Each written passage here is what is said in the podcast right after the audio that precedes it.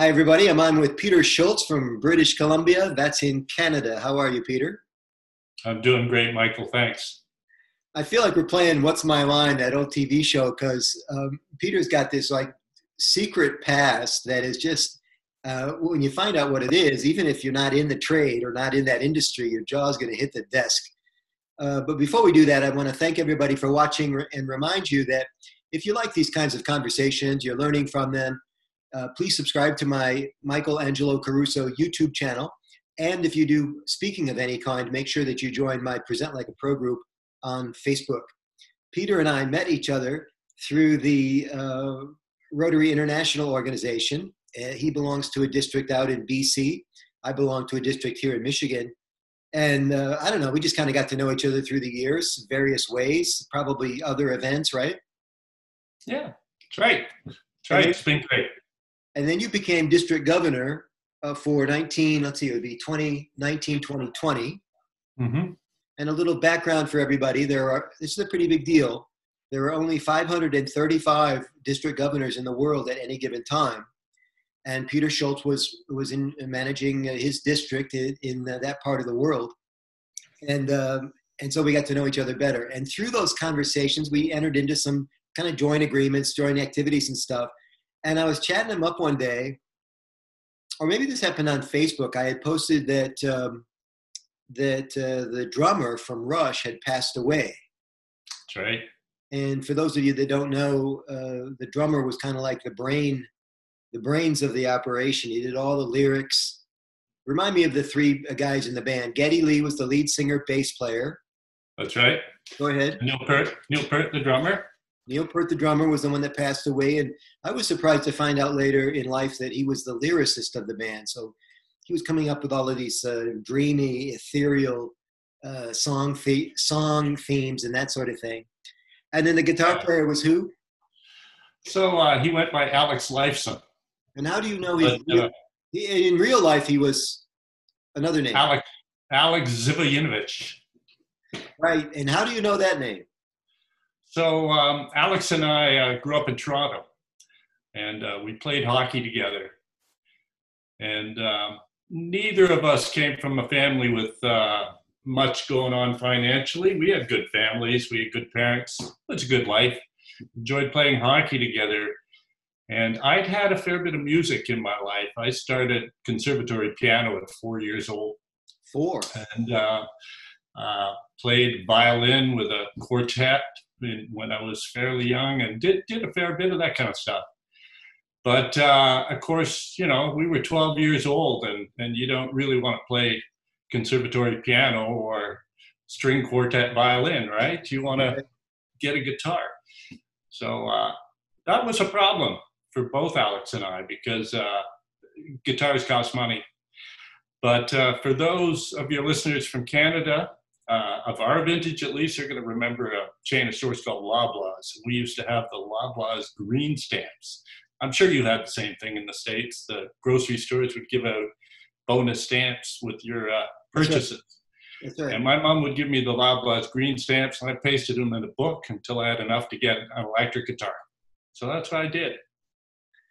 So, uh, and I did. Was Alex got a guitar as well? Is that what happened? So Alex got a guitar, and by similar means, I, I, can't remember how he got his.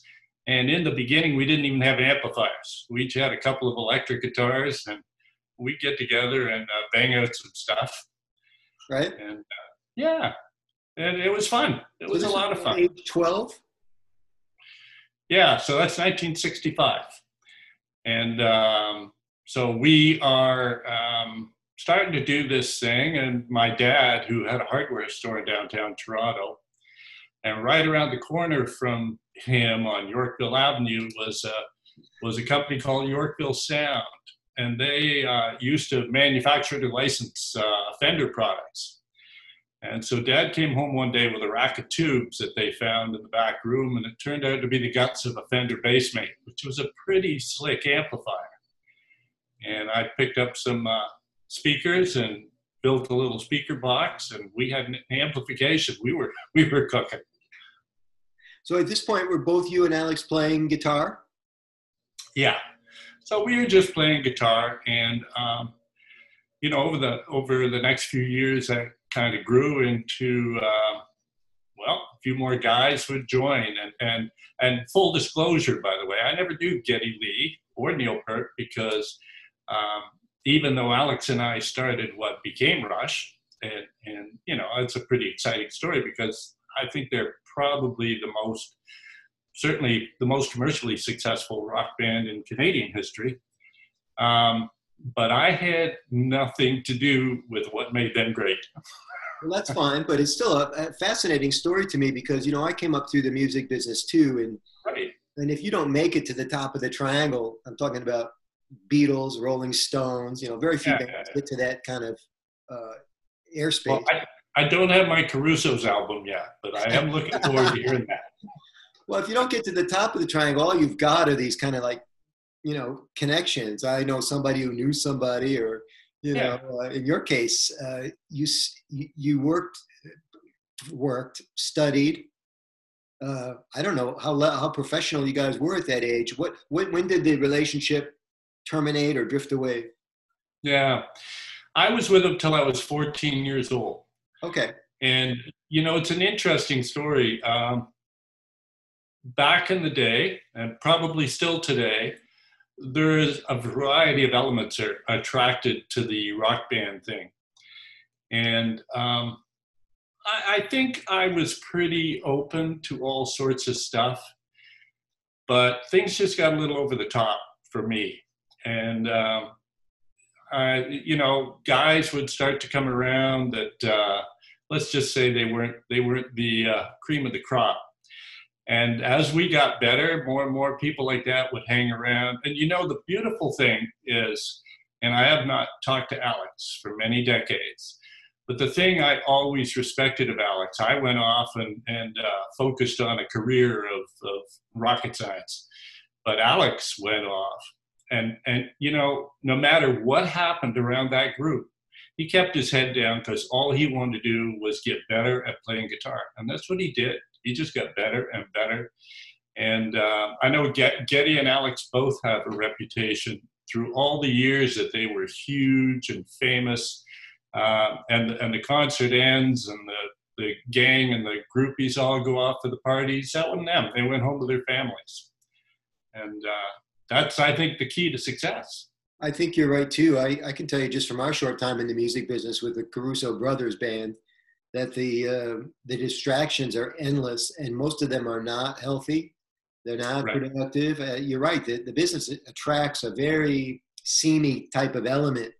Edgy characters people on the make um, yeah i mean it is what it is. I, I, don't mean to disparage an entire industry. No no but um, so why did you drift from music what happened Oh, why did I drift through music? Well, I, I started in music at four years old because my grandfather uh, in the 20s was a uh, professional piano player uh, in, in the uh, various shops around Toronto that he could get a job in. Right. And, and so music was always supposed to be a part of our life. And I, to be honest, I was never all that keen on the conservatory training, but, but I really respect what it gave to me. I loved guitar, and I, you know, I played bluegrass in my 20s, and I had more rock bands when I was a professor later on, and, um, you know, I did folk. I guess uh, my first performance was the grade five graduation when when uh, two guys, my friend and I, and two girls that we liked, did some. Uh, I I think it was probably like uh, Peter, Paul, and Mary or something like that, you know, for the grade five graduation. So uh, that was that was kind of I, I loved guitar and I loved the bands and and uh, and you know I think it keeps you grounded. I mean I had a pretty intense career in in, in physics and I've had a pretty intense life all around, and I've always had music in it, and it's always been a huge part of it just to be able to get out and you still play? Mm, yeah, well, I haven't played instruments for a few years. The last 10 years or 12 years, I've been uh, singing with a performance group we called Mask, Musical Actors and Singers of Kelowna. You know, we, we do Broadway and jazz and and um, some popular stuff and you know corporate gigs that kind of stuff Do you still have an axe? an act We call an it axe. do i still have an axe? Yeah you know the axe that i have is my martin. Um, i i uh, so i don't have an electric one anymore. Uh, although my martin uh, again i lived in toronto and long and mcquaid in toronto was famous for nobody touches a martin you know but long and mcquaid was able to put a subtle little amplifier in gordon lightfoot's martin so i had them put one just like it in mine so Do you still have that first amp that you made? No, so that was the end of my days with Rush. At 14 years old, uh, one of those guys who um, whose morals were a little less than I was interested in, uh, he stole it. Because we left all the stuff at uh, Common Guy's uh, basement where we used to get together and practice, and uh, and uh, yeah, I got there one day and they said, "Oh yeah, he uh, just grabbed the amp and took off. I heard he's on his way to California." And uh, I sort of thought, you know, I don't need this. I was uh, just to show you how, how we're telling you the truth, everybody, that this stuff never goes away. I was reading the other day. In fact, the book's right behind me here on the bookshelf. A book on the Beatles and how their songs all came together. And uh, McCartney had met Jimi Hendrix at a gallery opening or something in England, and uh, Hendrix's guitar was stolen from the art gallery. So Oh. this, this kind of stuff, this theft and the the drugs and the, the sex, drugs, and rock and roll thing is completely legit. Everybody, it's for real. Yeah. Um, you ever think about what would have happened if you had stayed with music? And and uh, obviously, Rush didn't need two guitar players, but to to maybe what would have happened if that connection had stayed open for you? Well, you know, it's kind of interesting. It, um, yeah, I, I think I well could have had a life in music, but I don't know if it would have been enough for me. Music has been an important part of my life, but it's just part of my life. And, and I can tell you a career in, in uh, solid state nuclear physics, that's, that can be pretty intense too. Yeah, In fact, when I was a young physics professor, here's one of my favorite stories about music. So, as a uh, fairly young professor in my 30s, we started a band in the uh, physics department called uh, Buster Proton and the Accelerators. uh, so we just had a lot of fun. Uh, our, our mission was never to perform; it was to get together at least once a week and have some fun. And, that sounds uh, like a, that sounds like a great slogan. Our mission is to never perform. Yeah. well, we failed uh, because as time went on, it started to get kind of interesting, and we wrote some of our stuff, and and uh, so eventually we got uh, commissioned to play for the grad student lounge a couple of times, and uh, we, these were actually paying gigs. And so I said to everybody, you know what, we, we don't need the few hundred bucks. We put it into putting together our first tape.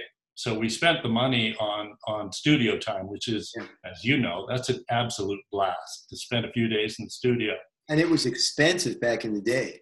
Oh yeah, yeah. If you had to we, go to a real studio. You couldn't do it on your desktop or on No, no, a laptop computer. now, yeah, now you can now you can throw it together. But uh, no, then I think the thousand bucks we made for that gig, we spent it on three days in the studio or two days, Yeah. and we produced our tape, Buster Proton and the Accelerators. Now, the important story with that tape is in 1990 and 91, as a professor, I'm on sabbatical in Australia.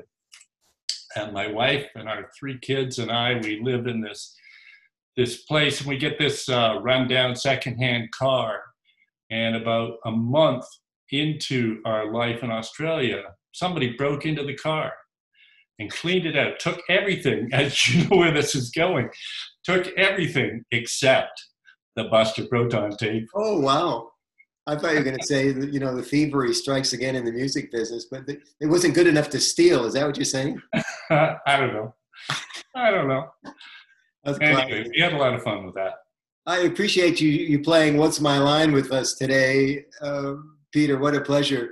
Uh, you ever think about giving old Alex a call and just uh, saying hi, and uh, maybe even maybe if you can't think of a reason to call him, I've always I've always looked up to you for your focus. Yeah. Well, I'd love to. Um, I actually, uh, my wife and I opened a business here in Kelowna, and in the mid '90s, we uh, we ran a charity. We a friend that uh, used to play music in our restaurant um, regularly.